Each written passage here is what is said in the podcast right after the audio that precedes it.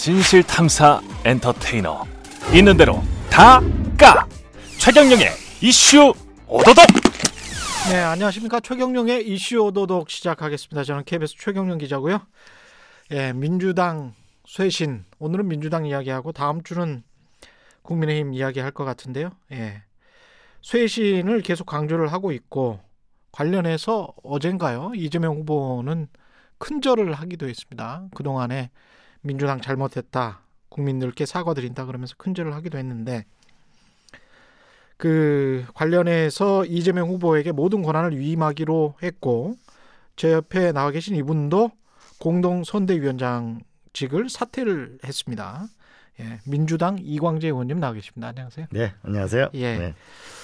선대위원장 그때 그 김두관 지사님 그다음에 이광재 의원님 이렇게 음. 사퇴를 하셨던 걸로 기억하는데 네, 네. 그때 어떤 분위기는 어땠습니까? 그게 사퇴를 해야 후보에게 어떤 길을 열어줄 수 있다 그런 의미였나요? 저는 그 단순한 정권 재창출도 의미가 없고 음, 그다음에 단순한 정권 교체도 의미가 없고 나라의 운명을 바꾸는 새로운 정권이 필요하다. 음. 그러면서 우리 민주당에 대한 비판이 따갑잖아요. 예, 그렇기 때문에 저는 민주당이 얹혀가는 이재명 후보가 아니고 이재명 후보가 민주당을 새롭게 만들어가야 된다. 음, 그런 의미에서 길을 빨리 비켜줘야 새로운 진영을 짤 수 있다고 생각하고 민주당 자체가 근본적으로 좀 바뀌어야 된다고 생각합니다. 근데 이제 민주당을 상징했던 그 인물들 중에 한 분이잖아요. 이광재 의원님은. 근데 이제 내가 사실은 간판 중에 한 명이었는데 음. 이 선으로 후퇴를 하면 좀 아쉽고 섭섭하고 그런 것도 있지 않습니까? 음, 그렇지 않습니다. 저는 첫 선대위 회의 때 이렇게 얘기했거든요. 음, 배를 타고 강을 건너와서 새로운 대륙에 발견하려면 타고 온 배를 불태워 버려야 된다. 불태워버려야 된다.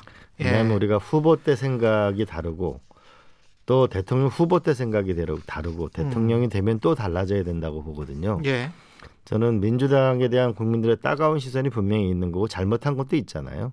그런 면에서 저는 새로운 각오를 다질 필요가 있고 그래서 저는 초선 재선 중심 그다음에 일반 국민들 중에 그냥 정치하려는 사람들이 아니고 사회를 바꾸려고 하는 사람들이 과감하게 등용될 수 있는 길을 열어야 된다 이런 생각이었죠. 그러니까 잘못한 것을 명확히 하고 그리고 앞으로는 잘된 방향으로 잘할 수 있는 방향으로 완전히 스스로를 혁신해야 된다 그런 같아요. 그렇죠. 예. 잘못한 게 꼽자면 뭐뭐라고 꼽으실 수 있어요? 하나는 민생 문제라고 보면 정확히 네. 보면 부동산 문제가 부동산. 가장 크다고 봐야 되겠죠. 음. 그다음에 두 번째로는 일자리라는 문제 결국은 새로운 이 디지털 사회로 대전환이 필요한데 예. 그 부분에서 우리가 잘 못한 부분이 많이 있죠. 음. 그래서 저는 이제 적어도 국가가 그 집 문제, 그다음에 보육과 교육 문제, 그 수명 100세 시대에 적어도 노후 연금 문제 이 세 가지는 국가가 책임지는 시대를 민생의 부분에서는 확실하게 책임을 지고 음. 또 한편은 미래에 대해서는 좀 더 과감할 필요가 있고 그런 면에서 특히 이 민생 부분에서 주택 문제는 국민들의 굉장한 분노와 허탈감을 준 거는 맞잖아요. 그렇죠. 지금 저 선대위 오늘 지금 바로 나온 그 보도를 보니까 김영진 총무본부장, 강훈식 의원이 또 전략본부장 이렇게 맡게 되는 것 같은데요. 이거 이 인선은 잘 된 인선이라고 보십니까? 잘 됐다고 봅니다. 저는 예. 초선 재선 중심으로 팀을 짜야 된다고 보고 아, 초선 재선 중심으로 짜야 된다. 네, 더 나아가서 결국 사회를 바꾸려고 하는 사람들의 의지를 갖고 있는 정치하려는 사람들 말고 음. 이 사회를 바꾸려고 하는 헌신할 수 있는 사람들을 좀 과감하게 영입해야 된다. 과거 우리 삼김 씨가 삼김 지도자가 영입한 사람들이 386이잖아요. 예. 그때 자기 나이보다 어린 사람들을 영입을 했거든요. 음. 근데 이제는 우리보다 훨씬 더 미래를 준비할 사람들을 영입할 때가 됐다. 예. 이제 다선 중심이 아니고 초선 재선 중심. 음. 더 나아가서 이미 윤석열, 이준석, 이재명 후보 다 영선이잖아요. 예. 영선 영선보다 더 영선인 사람들을 결국은 우리가 참신한 사람들을 해야 새로운 나라로 가는 거 아닌가 싶습니다. 이게 정치하려고 하는 사람들 말고라고 말씀하셨는데요. 네. 정치하려고 하는 사람들과 뭐 국민들에게 헌신하려고 하는 사람들은 우리 청취자분들, 시청자분들한테 어떻게 구분해야 되죠? 그 굉장히 사람들을? 배지가 목적인 사람들이 아, 있고요. 배지가 목적인 사람들. 배지가 목적인 사람들이 있고 예. 사회를 바꾸려고, 바꾸려고. 노력- 노력하시는 분들이 있거든요. 음, 그러니까 저도 어, 그런 분들을 좀 영입하려고 노력하거든요. 사실은 정치하려고 하는 사람은 많아요. 아, 근데 그분이 뭐, 지금 필요한 게 아니고 한 자리 하려고 하시는 분들. 네. 그런 분이 필요한 게 아니고 사회를 바꾸려고 헌신하려고 하는 사람들을 사실 영입을 해야 사회가 진화하는 거라고 보거든요. 예. 그래서 저는 정치꾼이 있고 정치인이 있고 정치가가 있다. 그렇습니다. 네. 그렇습니다. 그럴 것 같습니다. 그러면 그 사실은 국민의힘 같은 경우는 이제 김종인 전 위원장 나중에 여쭤보겠습니다만은 그 김종인 전 위원장이 핵심 총괄 선대위원장으로서 어떤 그립 장악을 하면서 이렇게 끌고 가야 되느냐 말아야 되느냐 이거 가지고 계속 논쟁을 하- 하고 있지 않습니까? 민주당은 그런 사람이 있어야 되는 겁니까? 아니면은 지금 있는 겁니까? 어, 어떻게 보세요? 저는 그 결국은 초선 재선하고 일반 국민들이 실제 그립을 끌고 가야 된다. 아, 이제는 예.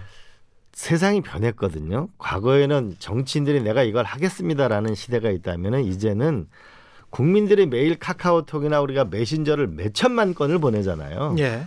국민들 안에 충분한 나는 에너지가 있는 거 국민들과 소통하는 그런 것이 결국은 실질적인 지도부가 돼야지 음. 우리가 일정한 내가 뭘 해드리겠습니다라고 하는 것은 이건 과거형이라고 봐집니다. 예. 근데 이재명 후보에게 그 모든 권한이 집중이 되고 어 정권을 행사하게 되면 기동민 의원 같은 경우 어젠가요 그런 발언을 한 것 같아요. 그 뭔가 밀어붙이는 양상. 특히 이제 뭐 필요한 법안 같은 경우는 어 민주당이 과반이 넘기 때문에 빨리빨리 처리했으면 좋겠다. 음. 거기에 대한 답변으로 이제 너무 밀어붙이는 것으로 보이면 이 문제가 있, 이- 발생하지 않겠느냐 이렇게 이야기를 했고 그런 의견도 있는 것 같은데요.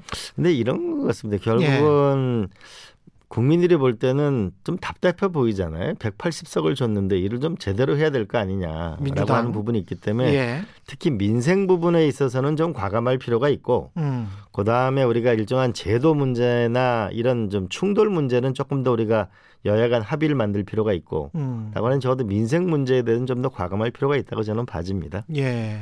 선대위 지금 구성이 한참 진행되고 있는데 잘 가고 있는 겁니까? 아니면 지금 문제점들 보완될 문제점들이 뭐가 더 있을까요?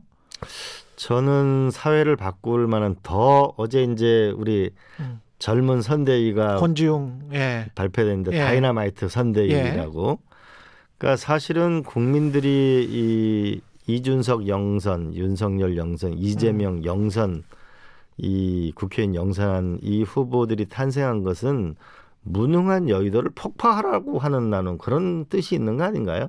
무능한 여의도를 폭파하라. 어, 예. 그래서 조금 더 그래서 아마 다이나마이트 선대위라는 걸 만든 게 된 것 같은데요. 예. 그좀 더 저는 좀 새로운 질서가 많이 그 유입돼야만 어, 미래로 나갈 수 있다고 봅니다. 그래서 음. 민생 부분은 조금 더 우리가 안정감 있게 나갈 필요가 있고 미래 부분은 좀 더 과감할 필요가 있다라고 생각합니다. 그 근본적인 혁신이 국민들한테 이렇게 체감이 되게 하려면 어떻게 해야 될까요? 결국은 그 예를 들면은 예.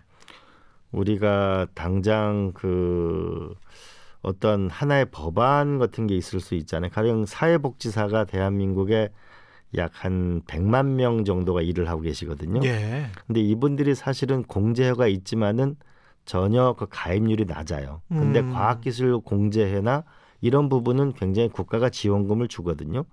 사실은 사회복지사 이런 분들이 힘들고 어렵게 살아가는 분들을 함께 도와가는 살아가는 분들이잖아요. 예. 그렇게 되면 이런 부분들을 고쳐 나가는 일을 하시는 분과 민주당과 만나는 거. 음. 그랬을 때 실질적 변화가 일어나는 거고 며칠 전에 우리가 중학생 중학교 2학년이 아동 대통령 선출대에서 선출됐잖아요. 예. 그 아동이 말하는 그 교육 정책이나 아동의 폭력 문제를 해결하려는 호소는 정말 절실한 문제가 있잖아요. 예. 그런 다양한 국민들의 목소리를 결국은 효과적으로 만나게 하는 시스템. 그러니까 전 정치는 뭔가 음. 서비스업인데 업태로 보면 유통업이다. 어. 왜냐하면 이미 국민들이 똑똑한 국민들이 너무 많잖아요. 그렇죠.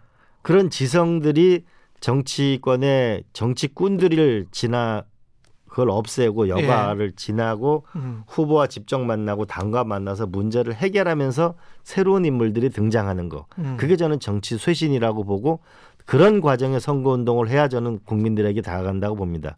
진- 저는 이렇게 생각하는데요. 음. 예를 들어서 사회복지사 그분들의 공제의 문제 하나 문제를 우리가 끝까지 문제를 하나 해결해 나가면 사회가 변화되잖아요. 예. 그렇듯이 선대위라고 무슨 장자가 많은 게 아니고 과제 중심 마치 기업형 조직이죠. 과제를 하나씩 하나씩 작지만 끝까지 해결하는 책임지는 정치를 만드는 것이 저는 필요하다.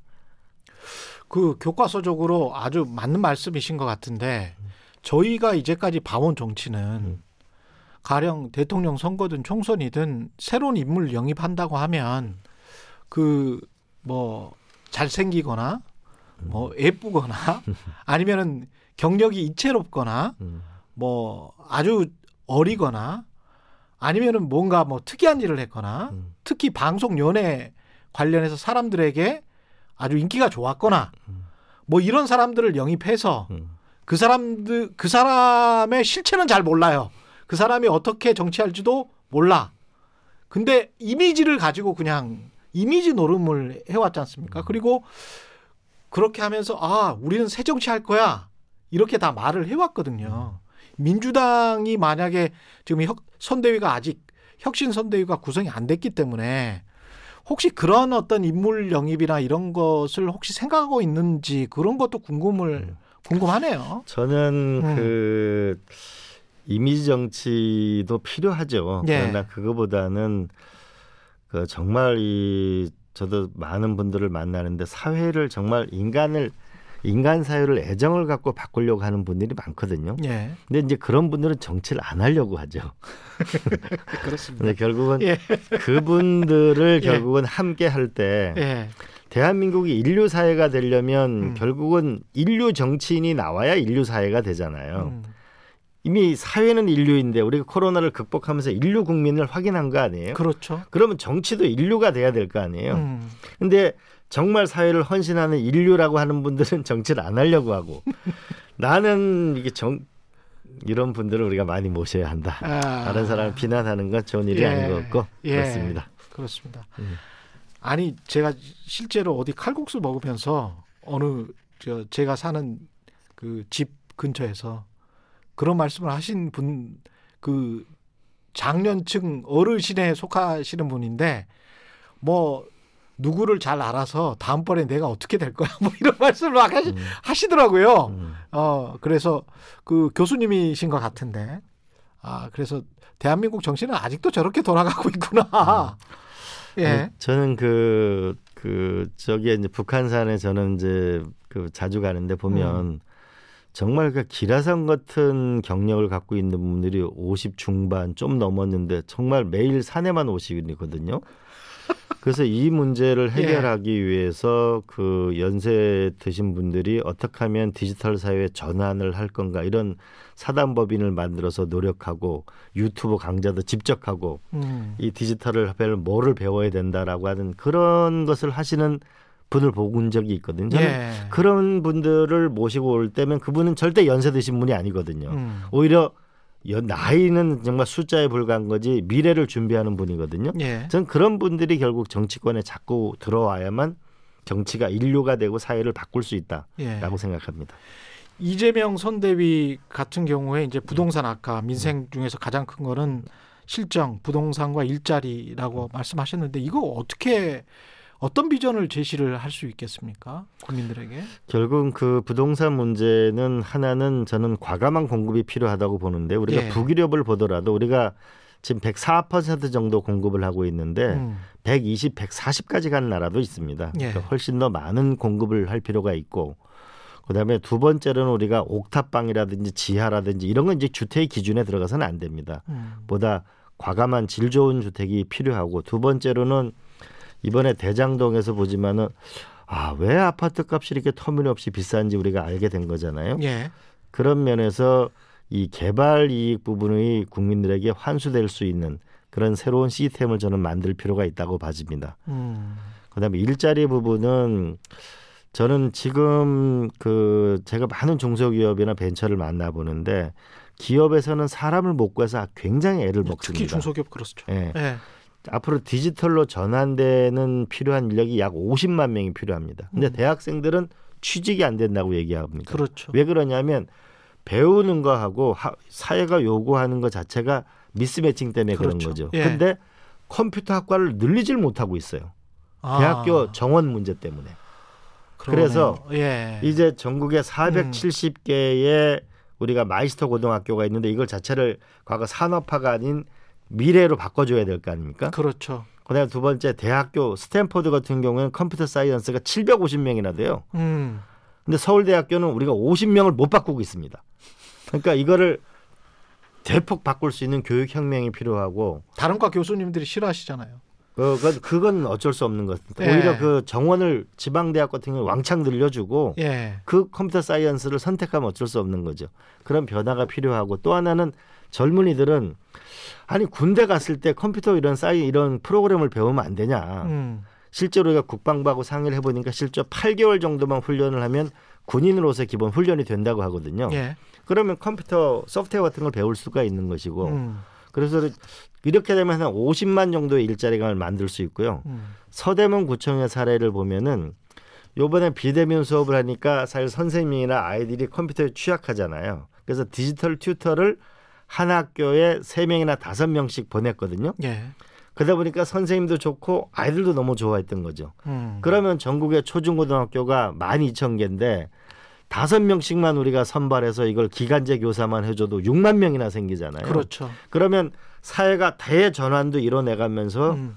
결국 일자리도 만들어낼 수 있는 이런 부분에서 저는 대전환이 필요하다. 근데 왜 지금까지 교실에 색종이 만 공급을 해주고 보조교사 한 명씩 공급을 해주는 게 훨씬 더 낫다라고 학부모들도 계속 그렇게 주장을 해왔는데 민주당이 집권 여당이 되고 난 다음에 왜 그런 것들을 못했는지. 저는 지금 이번에 우리가 코로나를 겪으면서 제가 가장 뼈저리게 가슴 아프게 생각하는 게 2년 동안 아이들이 학교를 거의 못 갔잖아요. 예. 그러다 보니까 기본적으로 문해력이 그러니까 문장을 쓰고 읽고 쓰고 이해하는 능력이 현저히 떨어졌습니다. 예.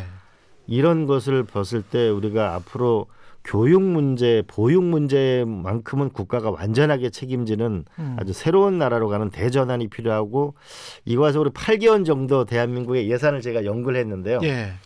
1년에 600조를 쓰고 산하기관 600조를 쓰고 음. 국민연금, 군인공제, 교원공제 갖고 있는 돈이 2천조 원입니다. 음. 우리가 이걸 충분히 활용하면 대한민국의 적어도 주택 문제하고 보육 교육 문제하고 노후 연금에서 정말 가난한 사람들 문제는 해결할 수 있다. 음. 그래서 이번에는 국가는 이 문제를 확실히 해결해야 된다고 봅니다. 네, 국민의힘 입장에서 제가 질문을 드려볼게요. 음. 국민의힘 입장에서는 민주당이 민주노총이랄지 뭐 교사들 이야기하자면 뭐 정교조랄지 음. 그 다음에 아까 뭐 여러 그 일자리를 말씀을 하셨습니다만 기존의 일자리를 가지고 있는 사람들의 반대 때문에 음. 민주당이 사실상 일을 하지 않으면서 음. 그러면서 시장을 뭐랄까요 경직화시키고 있는 음. 주범이 아니냐. 음. 그래서 경제도 성장을 제대로 못했던 거 아니냐. 그런 측면에서 또 민주당이 집권을 하면 이 기득권, 이 노동에서의 분명히 기득권이 있는 것도 사실이거든요. 그게 또 세대 간의 격, 격차가 벌어지면서 세대 갈등의 또 주 원인이 음, 음. 되고 있기도 하고 음. 이 대기업 그 다음에 민주노총 그 노조가 아주 탄탄한 제가 노조를 반대하는 건 아닙니다. 음. 예. 기본권이지만 음. 그럼에도 불구하고 분명히 그런 현상이 있어요. 지금 이거는 지금 우리가 그 현장에 가 보면은 예. 어, 새로운 건물을 짓게 되면 하루는 민주노총에서 와서 일감을 달라 그러고 하루는 한국노총이 와서 그렇죠. 일감을 달라고 예. 시위를 하고 있습니다. 저는 음. 이런 대해 좀 단호하게 할 필요가 있고 또 협상이 필요하다고 보고요. 음. 근데 제가 1년 반 동안 국회의원 생활하면서 대단히 조성하게 생각하는 거는 사실은 어떻게 보면 플랫폼 노동자라는 게 1인 말이 좋아 1인 기업이지 말이 좋아 기 경제지 사실은 굉장히 어렵거든요. 그럼 플랫폼 노동자 하면은 공제 같은 걸 대대적으로 우리가 만들어줄 필요가 있고요. 예. 또 하나는 사실은 신산업이 생기려면 전통적인 산업이 어려워지잖아요. 음. 근데 우리는 한쪽은 전통 산업만을 중요하게 생각하고 타협하고 소위 욕을 안 먹으려고 하는 음. 여의도 이 구조를 저는 바꿔야 된다고 봅니다. 단적으로 욕을 좀 먹을 수밖에 없는 상황이다. 예, 그렇고 예. 이런 거죠. 그 예를 들면 신산업이 어차피 가 디지털 플랫폼 경제로 가는 건 가야 맞잖아요. 예. 그런데 또 한편으로는 거기에 우리가 예를 예를 들어 배달의 민족이다 이렇게 음. 보게 되면 거기에 있는 분들이 실제로 배달료나 이런 것이 비싸지고 그런 게 있잖아요. 그렇죠. 수- 소비자 소비자들 비싸잖아요. 같은 경우는 예, 또 불만이죠. 그렇잖아요. 예. 그러면은 사실은 어떻게 하면 플랫폼을 키우지만 거기에 종사하는 분들이 어떻게 하면 이익을 함께 공유할 수 있는 시스템을 만들어야 된다고 보거든요. 음. 예를 들어 우버 같은 경우에는 임금의 15%를 주식으로 줄 수 있게 해놨습니다. 예. 그렇게 되면 만약에 대한민국도 그런 걸 하게 된다면 플랫폼에 종사하는 분들이 기본적으로 그 앞으로. 미래 신산업의 주주가 될 수도 있는 거죠. 음. 그렇게 되면서 서로 분배해서 확실한 성장도 이루지만 분배도 이루는 구조를 만들어야 새로운 자본주의를 만들어야 되거든요. 예. 그를 위해서는 전 여의도가 팔을 걷어붙이고 욕먹을 생각을 해야 합니다. 그래야만 앞으로 전진할 수 있습니다. 음. 우리가 이번에 코로나도 보지만은 사실은 우리가 스마트 진료가 가능하다는 걸 많이 알게 됐잖아요. 예. 하지만 반대하는 분들이 하지만 많죠. 예. 쉽지 않죠. 예. 이게 진보냐 보수냐에 따라 가지고 나서려고 하지 않죠. 그렇죠. 그런데 이제는 그거를 우리가 함께 나서서 고쳐야만 앞으로 나간다는 거. 그러나 누가 신산업은 선이고 전통산업은 뭐가 구태다 이게 아니고 이 더불어 살 수 있는 이 구조를 만들어야 앞으로 가는 거잖아요. 그죠? 예. 결국 그게 진정한 정치력이고 미래 지향성을 갖되 협상하는 능력이 전 우리의 가장 필요한 거고 여의도에 부족한 거라고 봅니다. 그런 부족함을 채울 수 있는 선대 인물들이 다 영입 이 분명히 지금 현재로서는 안 됐을 거고 앞으로 더 영입을 하게 됩니까 민주당은 어, 그렇게 봐요. 저도 이제 계속 많이 찾고 있고 오늘 네. 아침에도 이제 몇 분 만나고 아 이렇게 우리가 신산업과 전통 산업이 공존할 수 있는 길을 만들 수 있겠구나라는 음. 것도 저도 많이 찾고 있고 어, 이제 우리 코로나를 겪으면서 저는 우리나라 국민들이 위대하다. 음. 그리고 얼마 전 넷플릭스 부사장을 만났었는데요. 예. 이제 조만간 12월 달에 그 CEO 두 분이 한국에 오거든요. 예. 그래서 그분들이 이제 국회 초청 강연을 제가 할 생각인데 어. 우리가 한국이 왜 어떤 나라인가 스타디를 많이 했다 그러더라고요. 음. 저는 충분히 우리나라가 잠재력이 있는 나라고 그 국민의 잠재력을 결국은 이 정치권에서 만나게 하고 그들이 발산하게 해주는 게 정치 구조다. 저는 성공할 수 있다고 봅니다. 예. 근데 이제 그쪽으로 나아가려면 어떤 강을 건너야 되는데 음. 그 강이 이제 조홍천 민주당 선대위 공동상황실장이 이렇게 이야기를 했습니다. 중도층을 얻으려면 조국의 강을 건너야 한다. 이 발언에 관해서는 어떻게 생각하세요? 저는 중도층을 얻으려면 음. 제일 중요한 건 결국은 일자리 문제가 저는 제일 중요하다. 왜 공정이냐? 아, 기회가 부족한데 이걸 아빠 찬스 누구 찬스 자꾸 쓰니까 더 화나는 거 아니겠어요? 음. 공정이라는 가치도 중요하지만 예, 기회를 어떻게 확장적으로 많이 만드느냐가 결국은 중요하고 또 하나는 이제 왜 유럽은 국가 부채가 높고 개인 부채가 적고 음. 대한민국은 국가 부채가 적고 개인 부채가 많은가? 예, 유럽은 보육 교육을 국가가 책임져 주잖아요. 그러네요. 주택 예. 문제에 있어서도 그렇죠. 공공주택이 많죠. 노후 예. 연금도 예. 그러니까 국가 부채가 유럽은 많은 거고 음. 우리는 전부 애들 공부시키는 문제, 집 사는 문제, 노후 문제 다 본인이 알아서 해결하세요. 이러니까 우리는 개인 부채가 많은 거죠. 그러니까 지금 어. 국민들은 어 나라는 잘 사는데 왜 내게 삶이 팍팍한 거지? 옛날 우리 아버지 혼자 어. 벌어서도 우리가 오남매가 살았는데 그랬죠. 왜 이렇게 맞벌이 하는데도 이렇게 힘든 거지? 생각해 보세요. 집 문제, 과외비 문제, 영어 과외비 때문에 우리가 얼마나 고통스러워합니까? 음. 이제는 국가의 운영 원리 자체를 근본적으로 돈 쓰는 구조를 바꿔야 된다. 왜 그러냐면 이게 82년도 전두환 정권 시절에 만든 그 예산 기준을 가지고 계속 매년 늘렸다 줄였다 하니까 이런 문제가 생기는 거거든요. 근데 가령 음. 어떤 대학의 영어 교육과를 다니는 대학생들도 음. 사교육을 해서 영어 스피킹을 하거든요. 그리고 대학을 가면 대학에서는 영문법을 또 가르치고 있어요. 영문학을 가르치고 그 있고. 지금- 왜냐하면 교수님들이 그거밖에 몰라요. 지금 이제 네. 이렇다는 거죠. 그러니까 대한민국이 전 세계에서 영어 관련된 비용을 제일 많이 쓰는데 영어를 잘 못한다. 예. 문법 위주의 교육이라고 그러는데 음. 저는 이거 관련해서 이런 생각을 하나 합니다. 우리가 KBS나 MBC나 SBS나 주요 방송국의 드라마를 음. 우리 유럽에 가면은 영어로도 볼 수 있고 프랑스로도 볼 수 있고 볼 수 있잖아요. 그렇죠.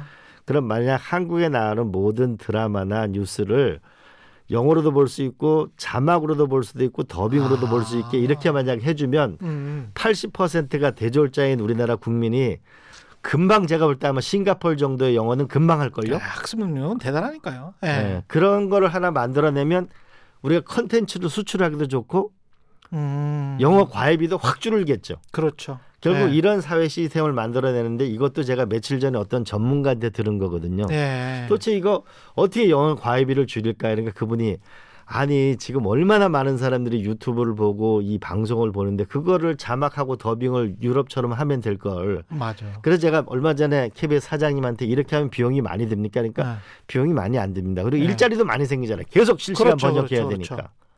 이게 저는 미래로 가는 일자리이면서 미래 사회를 전환하는 거고 과외비를 줄이는 거다. 이게 바로 정치의 본질이라고 봅니다. 예. 정치 공학 이야기도 좀 하겠습니다. 왜냐하면 그 삼지대 쪽 이야기를 해야 되는데 안철수 국민의힘 대선 후보와 정의당 심상정 후보가 만나서 뭔가 할 것 같은 그런 분위기예요. 음. 어떻게 보세요, 이건? 저는 좀 두 분이 만났으면 좋겠어요. 아 만나시라. 네, 만났으면 음. 좋겠고 그리고 이재명 후보하고 심상정 후보하고 음. 저는 안철수 후보하고 김동연 후보까지 다 같이 저는 누구 누구요? 이재명 후보하고 심상정 후보, 안철수 후보. 안철수 후보, 김동연 김동연 후보. 후보까지 예. 저는 다 같은 길을 갔으면 좋겠다는 생각을 합니다. 어, 민주당의 바람은 그러면 세 분을 다 영입하고 싶다. 저는 그 결국은 우리가 통합이라는 게 음. 그냥 뭐, 뭐 잡탕을 만들자는 건 아니지만 예. 우리 대한민국 사이 분열된 나라를 치유하면서 앞으로 나가려면 음. 서로 있는 장점을 가지고 저는 좀 역사를 과거로 돌아가지 않고 앞으로 전진시키려면 협력이 필요하다고 봅니다. 음. 그러려면 민주당이 많은 기득권을 내놔야 될 텐데요. 가령 심상정, 음. 김동연 그리고 안철수.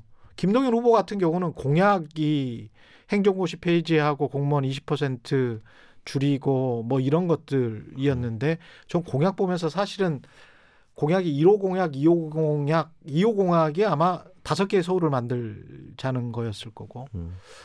어, 3호 공약이 교육부를 폐지하자는 거였는데 음. 공약으로 치면 굉장히 좋더라고요. 제가 보기에는 사실은. 저는 그 이재명 후보에서 좀 좋았던 점은 네. 음. 사실 우리가 홍준표 후보가 얘기했던 것 중에서 예. 이 수, 수시와 정시 비율 문제하고 두 번 시험 보자는 거하고 모병제를 과감하게 우리가 우리가 접근해 보자라는 음. 부분은 좋은 정책이었거든요. 일치가 좀 됐었잖아요. 네, 그건. 그래서 저는 그 여당 후보도 물론이고 야당 후보라고 하더라도 저는 관점이 좋고 지향점이 좋으면 과감하게 수용해야 된다라고 음. 생각합니다. 메르켈 총리가 왜 이렇게 그 오랫동안 집권을 하면서 그 독일 국민이나 유럽 지도자들의 지지를 받냐 하면은 음. 상대 당이라고 하더라도 좋은 정책이 있으면 재빠르게 자기 정책을 그렇죠, 하는 그렇죠. 거죠. 예. 전 우리도 이제 좀 편가름 때문에. 이런 거 안 했으면 좋겠습니다. 네. 더군다나 20, 30대들의 이렇게 경향을 보면 어느 편에 속해 있지 않아요. 예. 합리적인 선택을 합니다. 그렇기 때문에 저는 이제 누구 정책이기 때문에 아니고 그게 아니고 좋은 정책이면 언제든지 같이 할 수 있고 저는 그런 사회가 와야만 대한민국이 앞으로 가는 거라고 봅니다. 좀 더 과감할 필요가 있겠다. 이, 이광재 의원님 생각은 그런데 음. 이재명 후보의 선대위도 그럴까요? 어, 저는 이재명 후보가 얘기한 것 중에 예. 상대당의 후보 그 좋은 정책은 얼마든지 받아들이겠다고 얘기를 하는 부분에 저는 좋다고 봅니다. 그리고 음. 저는 또 그렇게 얘기할 생각입니다. 아. 왜냐하면 대한민국이 결국 우리가 이 어떻게 하면 디지털 시대를 선도 국가가 될 거냐, 예. 기후 악당 국가에서 기후 이- 위기 선도 국가가 될 거냐. 음. 이 수명 100세 시대 인간이 나와서 정말 살기가 힘들잖아요. 60살에 정년하고 나면 40살 못 먹고 그- 살겠어요. 그- 진짜요. 이 새로운 복지 체계가 필요하고 음. 미중 간의 갈등은 정말 앞으로 30년 동안 한반도의 운명을 좌지우지할 거 아닙니까? 예. 이때 저는 최대의 에너지를 모으고 최고의 공약수를 만들어 가지고 국가를 운영하는 것이 저는 필요하다고 봅니다. 그 아까 말씀하신 안철수, 심상정, 김동연 까지의 어떤 연합은 의원님만의 생각이십니까? 아니면 선대위에서 저, 만의 생각이죠. 아, 그러세요? 저만의 생각이고 예. 어, 그 편차가 있는 것 같아요. 심상정 의원 음, 뭐까지만 하자는 분도 있고 뭐 아, 그런 이야기는 있긴 있군요. 어느 분까지는 그냥 하자. 의원들 사이에서 그냥 아. 있는 거죠. 근데 저는 조금 우리 사회가 이번 선거는 우리가 미래로 가느냐 과거로 가느냐 음. 그리고 이번 선거는 정말 이게 흑수저들이 희망을 갖고 사는 사회가 되느냐 아니면 음. 그냥 또 금수저의 이게 뭐냐면 대물림이 지속돼서 닫힌 사회가 지속되고 있느냐 예. 그런 중대한 시기라고 보거든요. 예. 그래서 조금 전 우리 미래지향성을 갖고 있는 분들이 조금 더 우리가 연대하고 힘을 모을 필요가 있지 않을까. 선대위 적어도 예. 뭐 같은 정부를 구성하지 못하더라도 그분들이 갖고 있는 상대 당이라고 하도 좋은 정책은 난 좀 같이 할 필요가 있겠다. 음. 그것도 대선 전에. 대선 전에 대선 하고 난 다음에 여러분 이걸 하겠습니다 하지 말고 대선 전에 좀 비슷한 공약이면 좀 법으로 통과시켰으면 좋겠어요. 그러면 마- 맞습니다. 국민은 손해는 안 보잖아요. 그렇죠. 아니 근데 선대위 공동 선대위원장은 사퇴하셨는데 이거 아까 보니까 뭐 인재 영입을 위해서 직접 발로 뛰시고 이, 이런 활동은 계속 하시는 것 같습니다. 어, 저는 이번 대통령 선거를 굉장히 심각하게 바라봅니다. 음. 그 우리가 결국 이게 민생으로 가느냐 아니면 보복 정치로 가느냐라는 중대한 갈림길이고 음. 미래로 가느냐 과거로 가느냐는 거 중요하고 우리가 노무현 대통령의 그 비극적인 그 아픔을 우리가 잊을 수가 없잖아요. 저는 대한민국이 더 성숙한 사회로 진화된 사회로 나가야 된다고 보고 제가 뉴딜 본부장을 하면서 제가 절실하게 느끼는 건데 아 우리의 20, 30대들에게 어마어마한 에너지가 있고 이들을 역사의 전면으로 올라오게 되면 20, 40대 음. 이들이 전면에 올라오게 되면 세상을 바꾸겠구나. 세계 역사의 주인공이 될 수 있겠구나 생각하거든요. 예. 그리고 또 한편으로는 제가 이제 연세 드신 분들을 많이 보는데 그분들을 우리 대기업에서 있는 많은 임원들이 요새 창업하는 분들이 꽤 많이 계셔요. 예. 이런 젊은 에너지와 이 대기업에 있었던 이분들하고 결합할 수 있는 사회를 만들면 음. 이난 새로운 에너지가 나올 수 있겠다는 생각을 많이 합니다. 예. 국민의힘 이야기를 좀 해봐야 되겠네요. 국민의힘 같은 경우는 윤석열 후보가 지금 뭐 윤석열 후보가 여기도 정권을 행사하고 있는 것 같습니다. 그래서 김종인 총괄 선대위원장은 지금으로서는 안 되는 것 같고 방금 전에 제가 아침에 이준석 당 대표랑 인터뷰를 했는데요. 총괄 선대위원장으로 안 되면 일정에 따라서 다른 분을 총괄 선대위원장으로 모시고 가는 플랜 B를 가지고 있더라고요. 음. 그러면 결국은 김종인 전 선대위원장은 어, 탑승을 못하게 되는 국민의힘에 에, 같이 못 가게 되는 건데 이 상황이 민주당으로서는 좋은 거 아닙니까? 어떻습니까? 글쎄요. 저는 김종인 예. 그 우리 박사님은 원로로 남았으면 좋겠어요.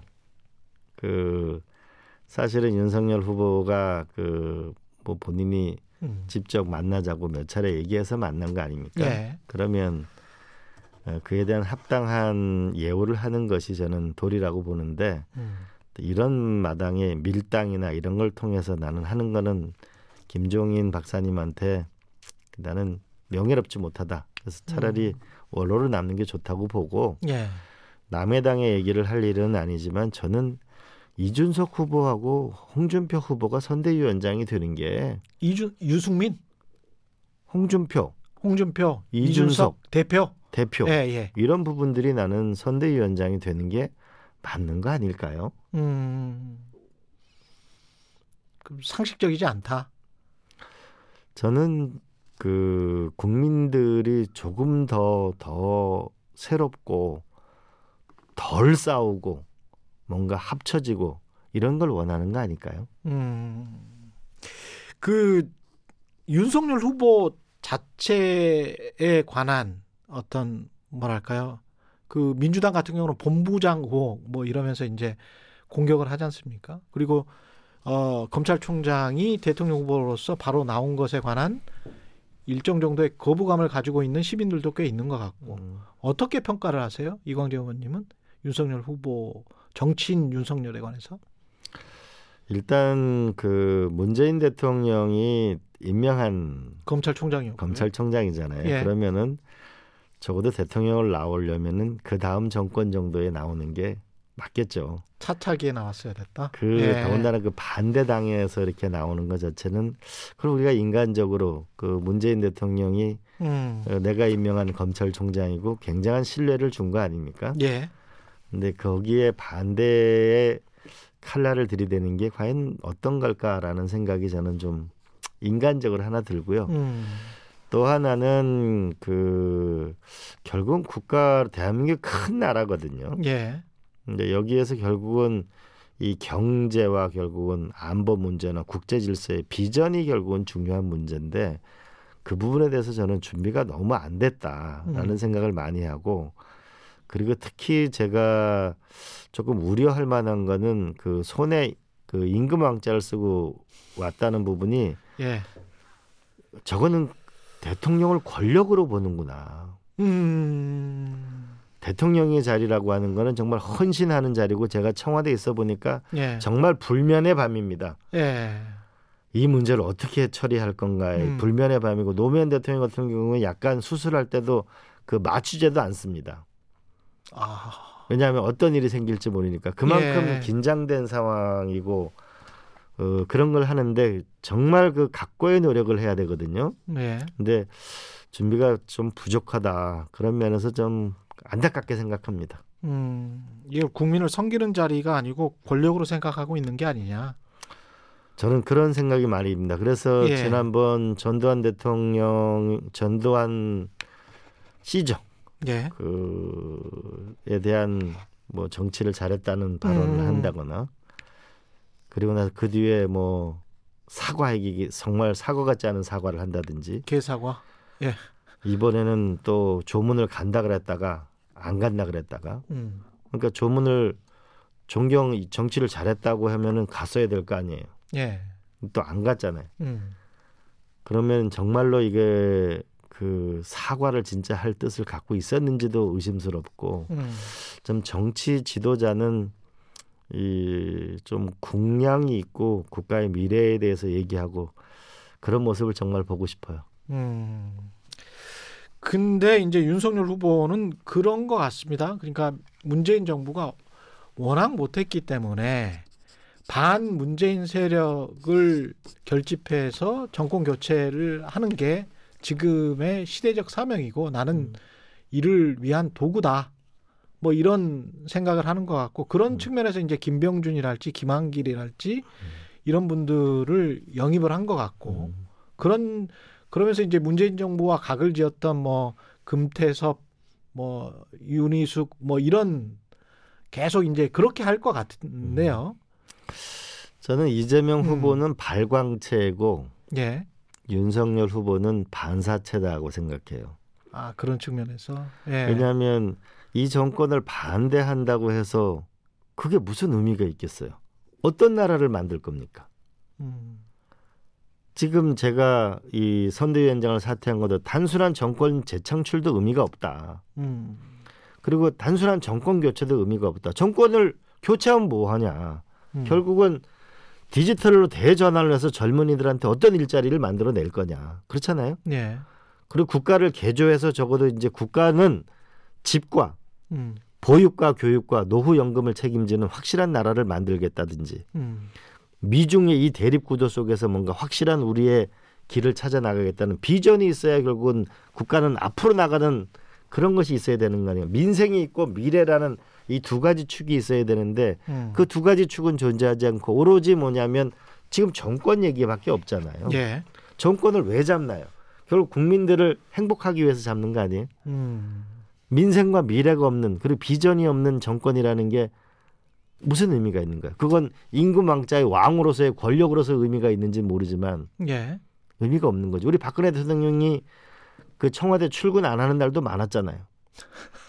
지금 이재명 후보는 예. 연일 뭐냐면 시장으로 다니면서 음. 심지어 울기도 하잖아요. 그 일부는 그걸 쇼라고 얘기하는데 저도 예. 선거할 때 보면 정말 뭐냐면 절실한 얘기를 들으면 저도 눈물이 확 쏟아진다고요. 음. 그런 절실함을 느낄 때 우리가 정치가 절실해지는 거잖아요. 예. 근데 지금 통상 업무를 하는데 통상 업무가 뭔지는 모르겠어요. 음. 저는 더 겸손한 자세로 이 대통령의 자리는 불면의 자리고 이거는 더욱 겸손해야 되는 자리고 그래야 되는 거라고 봐요.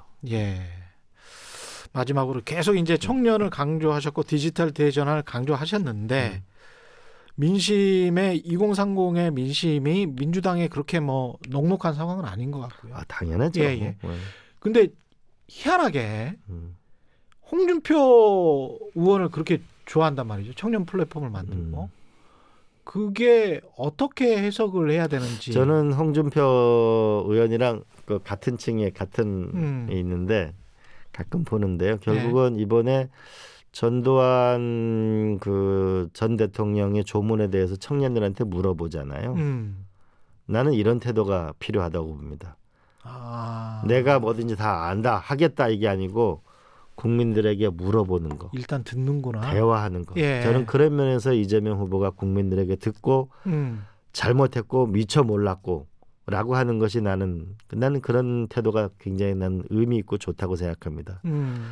저는 다시 한번 말씀드리지만 정치꾼이 있고 정치인이 있고 정치가가 있습니다. 예. 진정한 정치가는 정치를 정쟁의 집이 아니고 국민의 집으로 만드는 건데 국민의 집이 되려면 음. 국민의 마음을 목소리를 듣는 거라고 봅니다. 알겠습니다. 오늘 여기까지 하겠습니다. 예.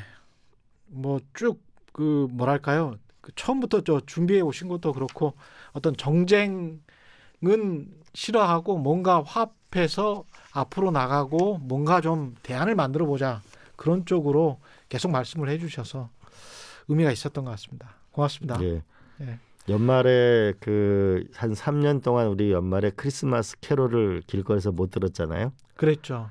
이제 이번에 크리스마스 캐롤이 울려 퍼지게 될 겁니다. 그거는 우리가 민주당이 저작권을 가지신 분들하고 일부 예산을 써서 드리는 코로나 때 지친 국민들에게 드리는 선물입니다. 아 그런 게 또 진행이 되고 있었군요. 알겠습니다. 예, 최경령의 이슈 오도독 민주당 이광재 전 의원이었습니다. 고맙습니다. 네, 감사합니다. 예, 단단한 껍질에 쌓여 있는 궁금한 이슈를 들고 다음 시간에 다시 돌아오겠습니다. 고맙습니다.